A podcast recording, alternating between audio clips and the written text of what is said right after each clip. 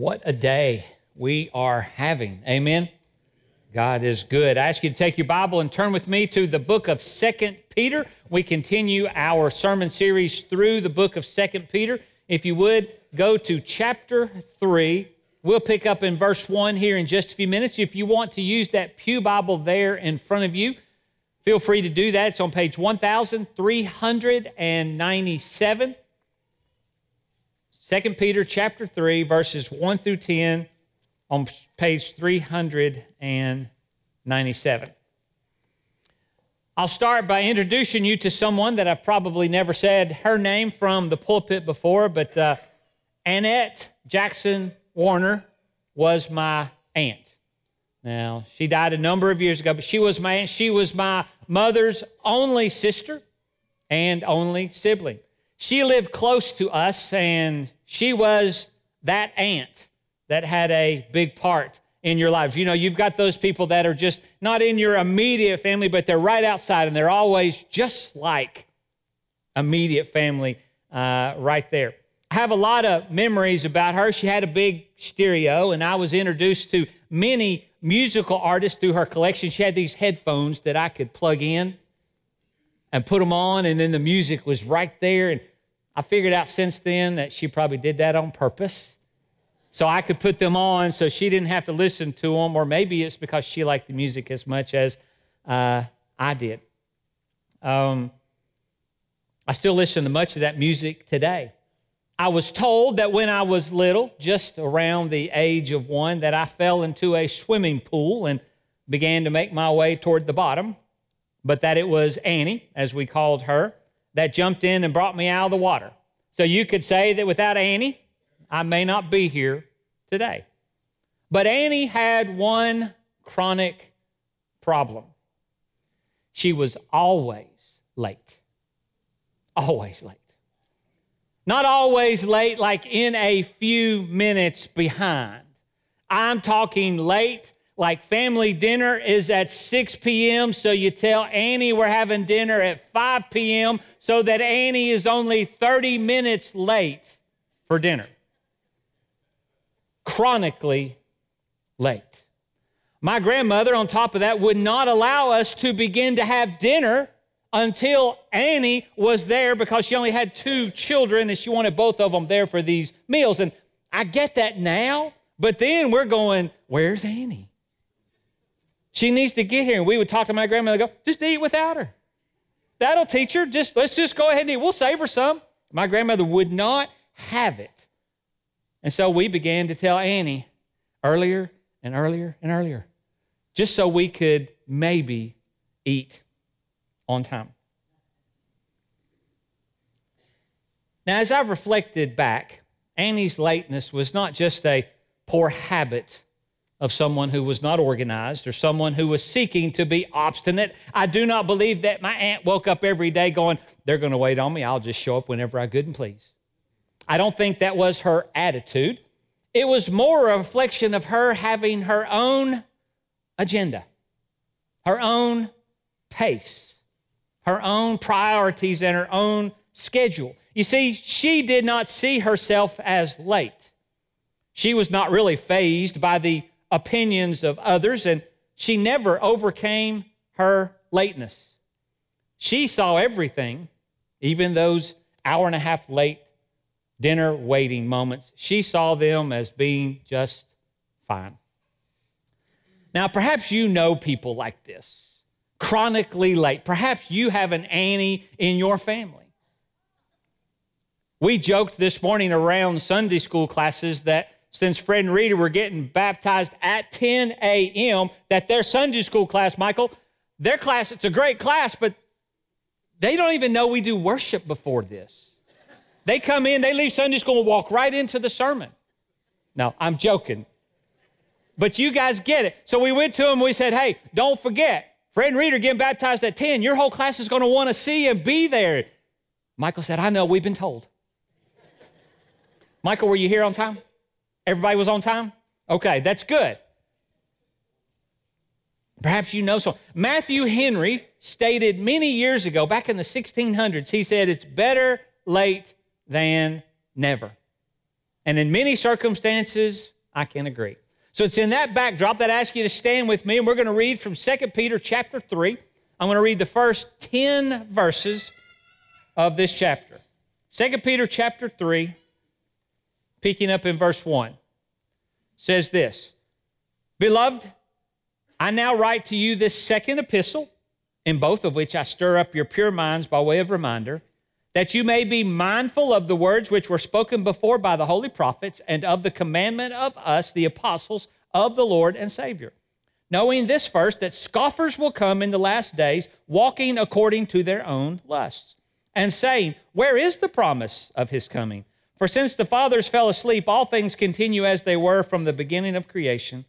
For this they willfully forget, that by the word of God the heavens were of old, and the earth standing out of water and in the water, by which the world that then existed perished, being flooded with water. But the heavens and the earth, which are now preserved by the same word, are reserved for fire until the day of judgment and perdition of ungodly men. But, beloved, do not forget this one thing, that with the Lord one day is as 1,000 years, and 1,000 years as one day. The Lord is not slack concerning his promise, as some count slackness, but is long-suffering toward us, not willing that any should perish, but that all should come to repentance. But the day of the Lord will come as a thief in the night, in which the heavens will pass away with a great noise, and all the elements will melt with fervent heat, both the earth and the works that are in it will be burned up. Thanks, church. You keep your scripture open. You can have a seat. If you're a note taker, get your notes ready. God has something for each of us through his word today. In verse 1, Peter starts off, and this wasn't in my notes, but it just hit me. He starts off with the word beloved. And you know, he later on in this passage, beloved. 2 Peter chapter 2, Peter was just pounding, teaching about false teachers and false teachers and false teachers. He was just, and he reminds them at the beginning of chapter 3, I love you, beloved. We share this together. Fred, I love you, Fred. That up there in the baptistry just touched my heart. We are family. And Peter says, the reason I'm sharing this with you is because you're beloved. I love you. I want you to know the truth. Peter says, in case you've gotten distracted by chapter 2 talking about false teachers, false teachers, false teachers, false teachers, he said, I need you to understand that the very reason behind every word that I have said and every word that will be said is because I love you. We, followers of Christ, we get to be family. But let me also share, and I hadn't even got to step one of my notes yet because of what happened in the baptistry, but do you know what we need to be ready to do is share that love. We come here and we love each other and we are drawn together and the word draws us together even more and we fellowship and we pray with and we do all of this together. Church, we got to take all this that we're getting loaded up on, then we got to go out into this world, and if we're not loving on Sunday afternoon, we've missed everything. I can imagine maybe by Wednesday you might be running a little tired of showing love that you got on Sunday. That's what Wednesday night church is all about. We come in and we get us a whole new load so that we can then make it to Sunday. But church, we are loved by God. Peter is telling us we are loved by him and hearing the truth, and then we are to go out in love. But Peter starts off verse 1, he says, beloved, but he references having written to them at least one time before. Now, historical documents are unclear as to whether he is referring to 1 Peter, which makes sense that if Peter says, both of these epistles I've written to you, that he's talking about 1 Peter and 2 Peter. I can't tell you that historically speaking, I know that to be absolutely the case. But what that does say is if it's not the case, Peter wrote them at least one more time. And I think the more times we can see Peter communicating to the beloved the truth of God, the better. And he says, I write to you these things. And Peter tells them that whether he's written to them 1 Peter and 2 Peter, or whether it's 2 Peter and some unknown document and letter that he wrote, he tells them that he has a purpose for them. Look at verse 1. I stir up your pure minds by way of reminder. Remember a few weeks ago, Peter was trying to remind us, because we are a people that forget. And so he reminds us, and he says, but so Peter is seeking, he said, I want to stir up your pure minds by these two things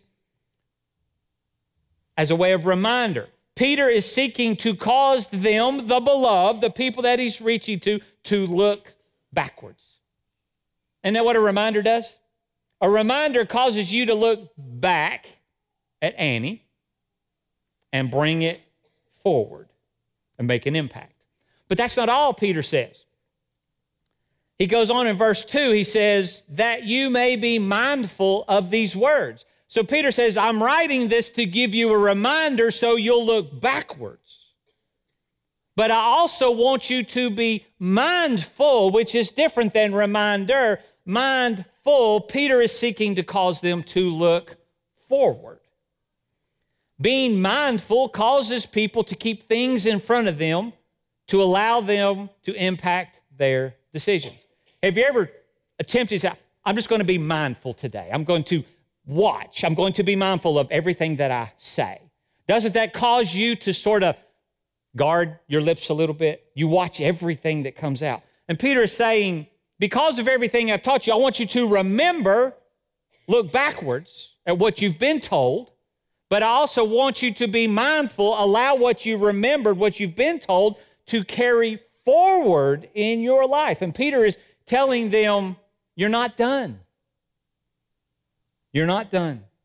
He goes on in verse 2 and he says, what do I want you to remember? What do I want you to be mindful of? Verse 2, of these words spoken before.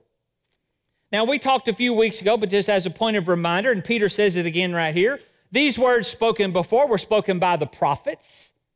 So we can see that as a reference to the Old Testament. Then there were the words spoken by Jesus to them, so that we can see that as Matthew, Mark, Luke, and John, and the first part of Acts. And then it goes on to talk about how now spoken by the apostles, that would be the remainder of the New Testament. And Peter is saying, beloved, I need you to hold on to the truth, and the truth can be found in God's word. It can be found in God's word. Now, just as an aside, how many of you agree that the authority of God, the knowing of God, the direction of God, the guidance of God, the purpose of God can all be found in His word? Amen. I don't even need a vote because I know that people who believe that this word is that valuable, there's no reason for me to ask you how many days this week you found yourself in meaningful prayer and Bible study, because for us to be that wholeheartedly supportive of God's word, knowing that it is that truth, that there's no way that there's anything less than a 7-day commitment that you would have made.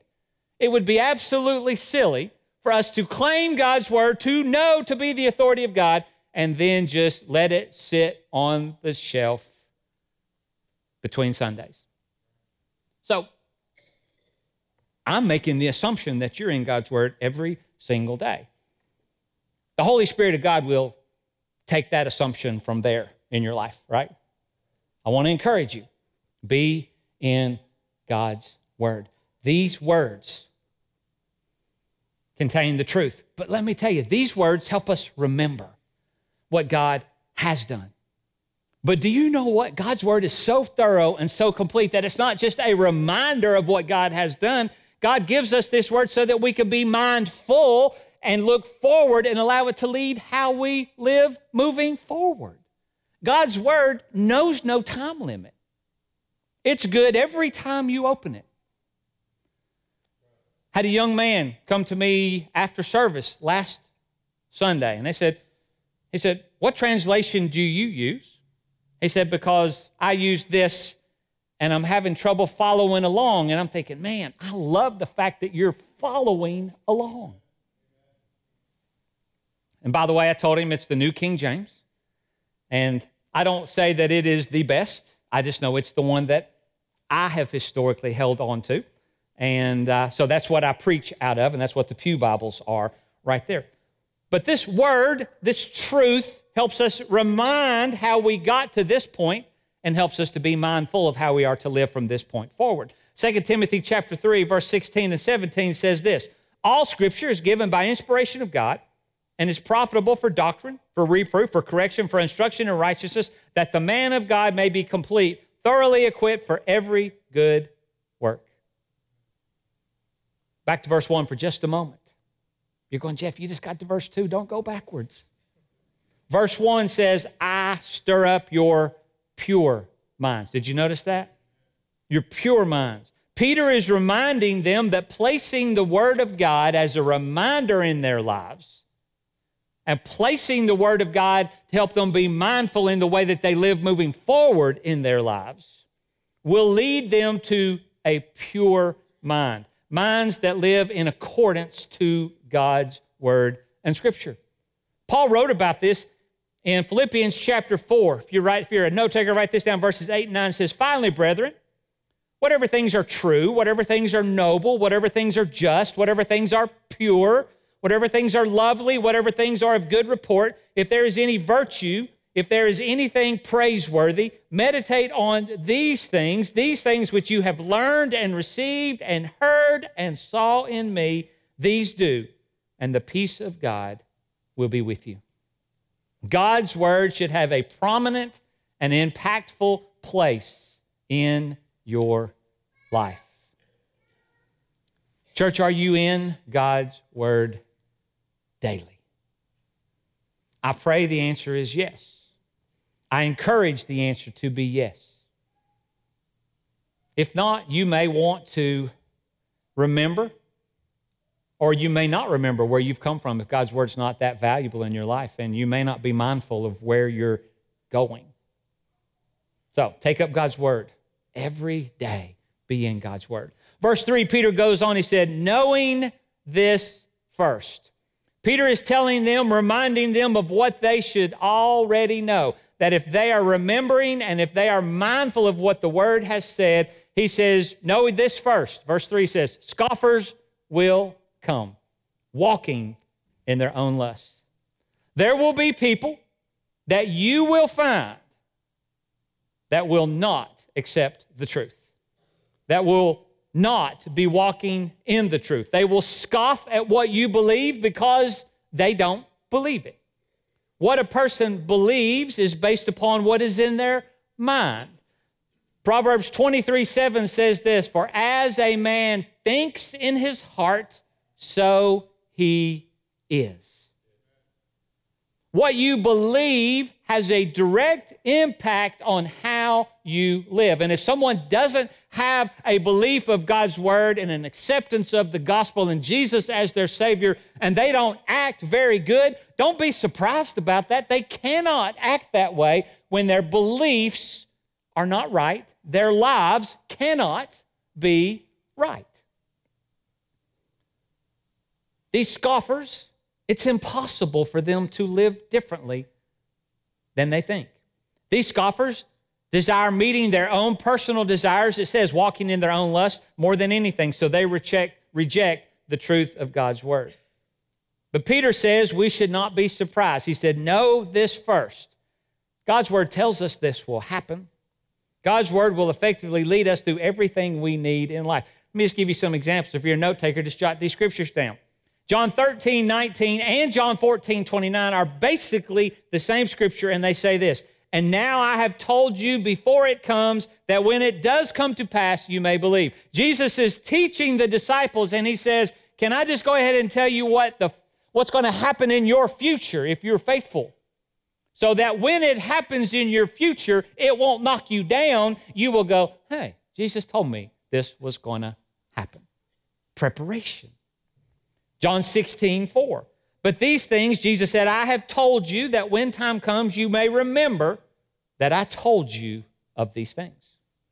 John 16:33. These things I have spoken to you, that in me you may have peace. In the world you may have tribulation, but be of good cheer. I have overcome the world.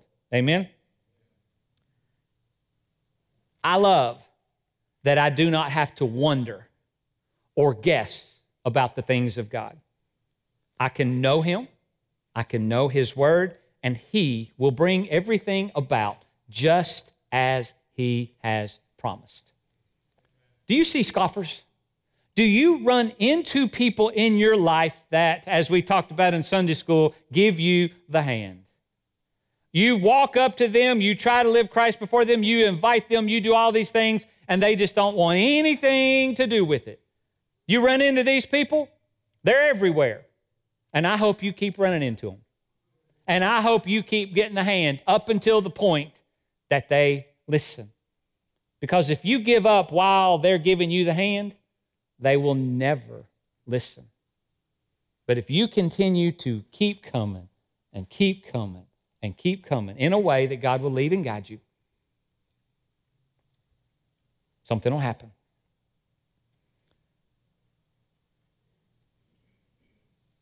A life lived for Jesus, Jesus said, will draw scoffers. I hope that your life is being lived so well for Jesus that you see scoffers, people that are challenging you. Because if you're not seeing scoffers, applying that scripture reverse-wise, that means that maybe you're not living your life as Jesus forward, as God's word would have you. Now, these scoffers, when they come, which they say it's going to happen, they'll have a common theme. Look at verse 4. Where is the promise of His coming? These scoffers, these false teachers, they're going to attack the only thing that remains to be attacked, and they're going, where's Jesus? He said He was coming back. Where's Jesus? I don't see Him coming back. He's not coming back. They do this in a common way. Verse 4, He is not coming. They go on, they say He is not involved. Everything has not changed from the beginning of creation. You can see that in verse 4. They're saying, Jesus is not coming back. God put this thing into motion, and He's not involved. He's not interested in what's going on, and nothing's going to change. Nothing has changed. Nothing's going to change. That's what they're going to say. Church, this is a form of deism. D-E-I-S-M, deism. Deism is a belief in a supreme being who is a creator, but who does not intervene in the creation or in the universe. They believe in the moral teachings of the Bible, but not in the divine teachings of who Jesus is. Didn't I tell you and didn't Peter tell us that eventually all false teachers will deny Christ? That's what they're doing. This belief structure, this deism, gives them validation to live lives according to their own lusts. They say, you live, you die, that is it, and that is all. Now think about that for just a second. Now, it's not true. I do not believe it true. We're going to talk about how true it's not here in just a second. But just imagine, if you are of the belief mindset that this is all there is, that there is no return of Jesus, there is no heaven, there is no hell. If you go for that, and this is it, it makes total sense how they're living, right? They're living as if there's no tomorrow because they believe through deism there is no tomorrow. The reason I encourage you, the reason I seek to live a life differently is we believe through God's word that not only is there a tomorrow, there's an eternity of tomorrows.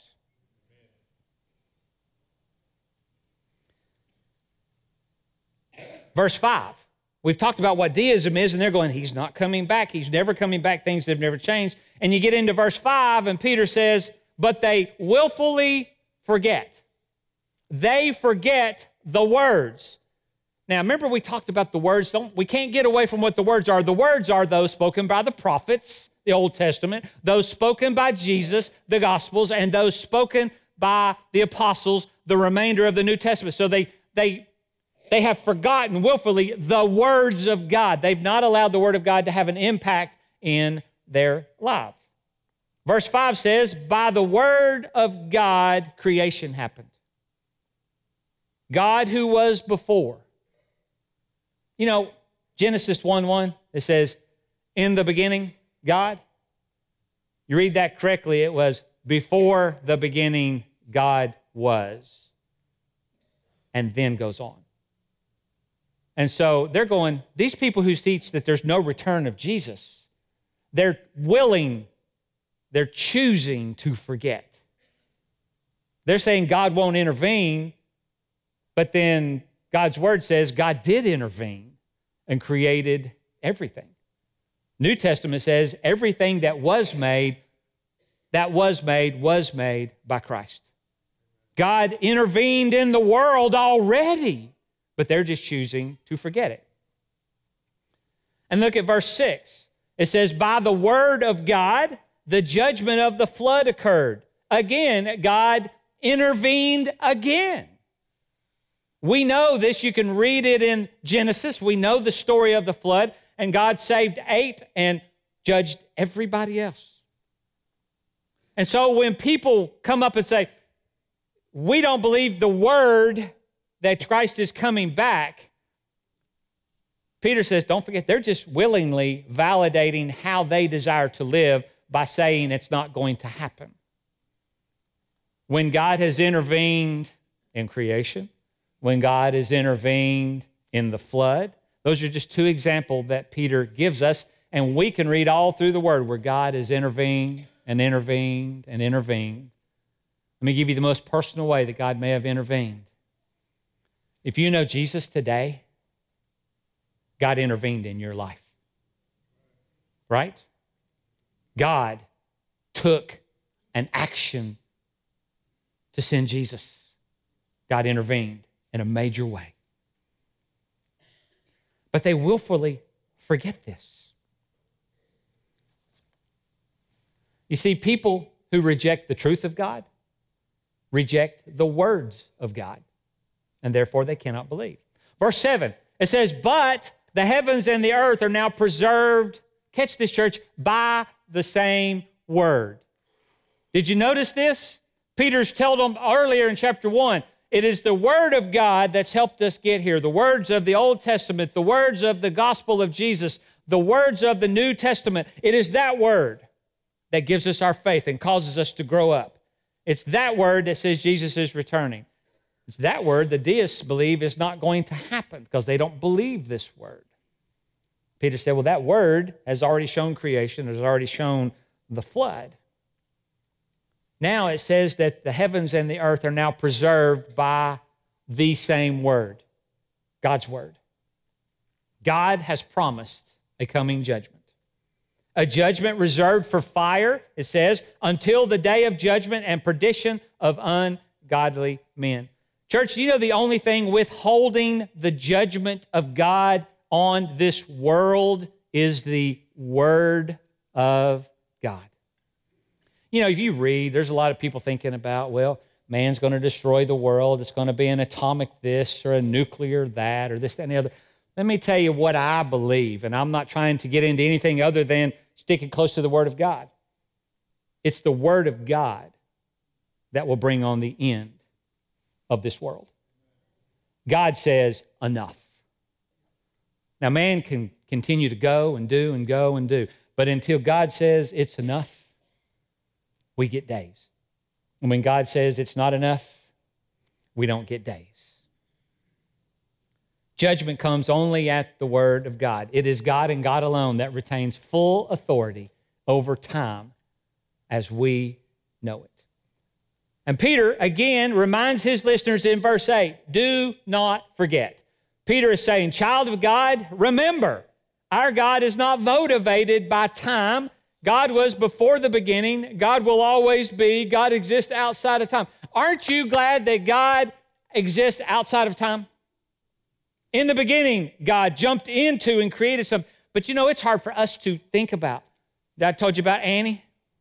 Annie existed outside of time. Now, I don't mean supernaturally or anything like this. I just meant that she didn't care about time. And in a strange but supernatural way, do you know God's not really driven by time? God is above time. God's the creator of time. God is not ruled by time. And Peter says, don't forget that 1,000 years is as a day, and a day is 1,000 years to God, because God exists above time. Some could say that in God's timing. Jesus only ascended to be with him a couple days ago. You're going, but it's 2,000 years. We don't think in that way. Or we do think in that way, but God does not think in that way. It's interesting. We did a little study. We're studying on Wednesday nights through the Psalms, and we started and we're coming through. We just finished 41. But I was in Psalm 90. And in our minds, we go, Psalm 90 was written after Psalm 89, right? We think this way. It wasn't. Psalm 90 was the first psalm written. It was written by Moses 1,400 and more years before Christ.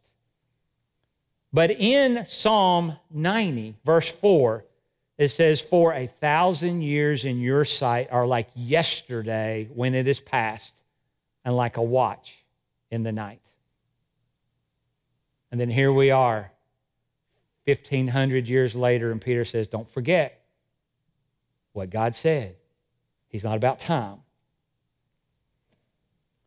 God's not motivated or moved by time. And so I started thinking, so if God's not motivated or moved by time, even though we are very motivated and moved by time, what is God motivated by? Let me read verse 9 again, the whole thing. "The Lord is not slack concerning His promise, as some count slackness," that has to do with time, "but is long-suffering toward us, not willing that any should perish, but that all should come to repentance." See what that says? The Lord has promised to return. And this return will take the church home to heaven. This return will also bring the eternal judgment to those who do not know Jesus as their Savior. Scripture says right here in this 2 Peter 3:9, that the Lord is not slack, meaning the Lord has not forgotten, the Lord has not changed His mind, the Lord is not late. Goes on to say, not only is He not slack, He is long-suffering. You see that? He's long-suffering, not willing that any should perish. Long-suffering. But that all should come to repentance. Church, we need to read that as salvation. The Lord's long-suffering is an act of His mercy, not giving what is deserved. The Lord's long-suffering is an act of His grace, seeking to give us what is not deserved. Now catch this. The Lord could return today. Church, do you recognize that could happen? The Lord could return today. But in my life or in your life, how many times have we said, "Oh, I can't, I hope the Lord doesn't come back because I really want to be a grandparent, or I really want to be this, or I want to go on that trip." You know, we have become so away from the Word of God that we don't recognize that what we're saying is, "Lord, don't give us what you think we should have. Let us just continue to have what we want." But the Lord could come back today. And do you know that in this moment, if the Lord was going to come back this afternoon, there's not a single one of us that are knowing about it. Anybody tells you they know when the Lord's coming back, can't know. That's what Scripture says. But if the Lord's coming back this afternoon, here's the things that I do know, is if the Lord comes back this afternoon, those who know Jesus are eternally with Him in heaven, right? But let me tell you what also happens this afternoon when Jesus comes back. People who don't know Jesus, they get not an additional second to change their heart. And so when God delays and delays in our minds, God says, "I'm not delaying. I'm motivated by love. I'm being long-suffering. I'm waiting." Now, I hope and pray that when we have the invitation here in just a few minutes, that somebody prays to receive Christ. That's what we should gather for, right? To come to know Christ. I pray that sometime this week, somebody will come to know Christ. Do you know what God knows? He knows that this week, if His people are faithful and if the truth is lifted up, that people will come to know Christ. And if those people who pray to receive Christ tomorrow, they'll be thrilled that God didn't come back today. Right? Church, we need to understand that when the Lord comes back, it's over. And God says, I'm not late, I'm loving. Because I desire people to come to salvation.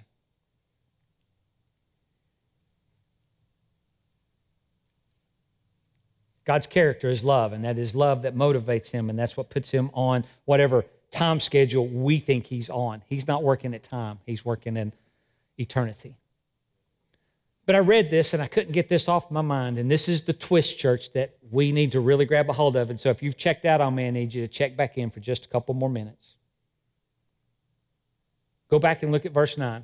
The Lord is not slack concerning his promise, as some count slackness. We've talked about that. But is long-suffering toward, mine says us.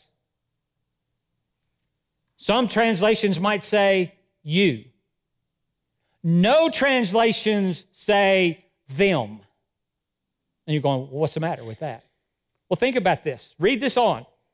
It says, but is long-suffering toward us or you. Well, that's the people that Peter is writing to. Look at verse 1 of chapter 1 of 2 Peter says, I'm writing to you, the believers. Verse 1, stirring up your pure minds, the believers. Verse 2, that you may be mindful, you. All of this in chapter 3, he's telling us who you is. Verse 9, long-suffering to you. We need to understand that we have to read this as, but God is long-suffering toward those who know Jesus as Savior. That's what it says. Not willing that any should perish. Do you know who any is? Not you. Not us. God says, I'm long-suffering to you, those who claim Christ as Savior, because I'm not willing that anybody else, the any's, die and go to hell. And you're going, hold it. We have a you versus any conversation to have right? God is being patient with us, child of God, saved, telling us to remember, telling us to be mindful, preparing us to go to battle. You will run into scoffers, so that you will faithfully share the gospel, so that other people that don't know Jesus can come to know Jesus. You're going, Jeff, so God's waiting on me? Seems like it. Now, I'm not saying that God's waiting on you before he pulls this. But Scripture is saying that God is waiting on his people to do their job as assigned by him so that other people will come to know Jesus. You know, there's a promise in there, right? God's saying, listen, if you will hold on to the word, if you will be faithful, if you will share your testimony, church, people will come to know Jesus. And God says, that's what I'm waiting on. I'm waiting on people to come to know Jesus, but God has always, and I can't tell you that I get it because I look at me in the mirror every now and then, but God has always chosen to do his gospel-related work through those people that have expressed faith in Christ. You notice that, right? Always. God desires to work through his people. So let's read this verse one more time. The Lord is not slack concerning his promise, as some count slackness, but is long-suffering toward us, toward you, not willing that any, that's everybody else, should perish, but that all, that's everybody else, come to repentance. God desires to see everybody come to know Jesus. Amen? And God has called us to be a witness. John 12:32, probably one of my favorite verses everywhere, says, John 12:30 says, Jesus said, if I'm lifted up, I'll draw men to myself. You just walk around and you live for me. You remember the truth. You be mindful of the truth, and you live your life effectively for me. I'll draw people to myself. 2 Peter 3:9 says he's waiting on me. He's waiting on you. And finally, verse 10, but the day of the Lord will come. Church, there will come a day when the Lord will return. And those of us who know Christ, those of us that are reminded, those of us that are mindful of the Word, should motivate us to not be late any longer to take up the cross of Christ, to go be that witness that He's called us to be. Judgment is coming. That should motivate us, the saved. But church, can I tell you that judgment is coming, and that should motivate the lost. Christ could come this very afternoon, and none of us know that it's coming at this moment, but it could happen. If you do not know Jesus in this moment, I'm just trying to stay biblically true. Jesus is returning. You have now. I don't know about tomorrow. I don't know about a week from now, but you have now. I encourage you, if you're lost, today could be that day for you to come to know Jesus as your Savior. Amen? Amen. Child of God, I want to encourage you. Share Christ today. You don't know tomorrow either, so we should be busy today.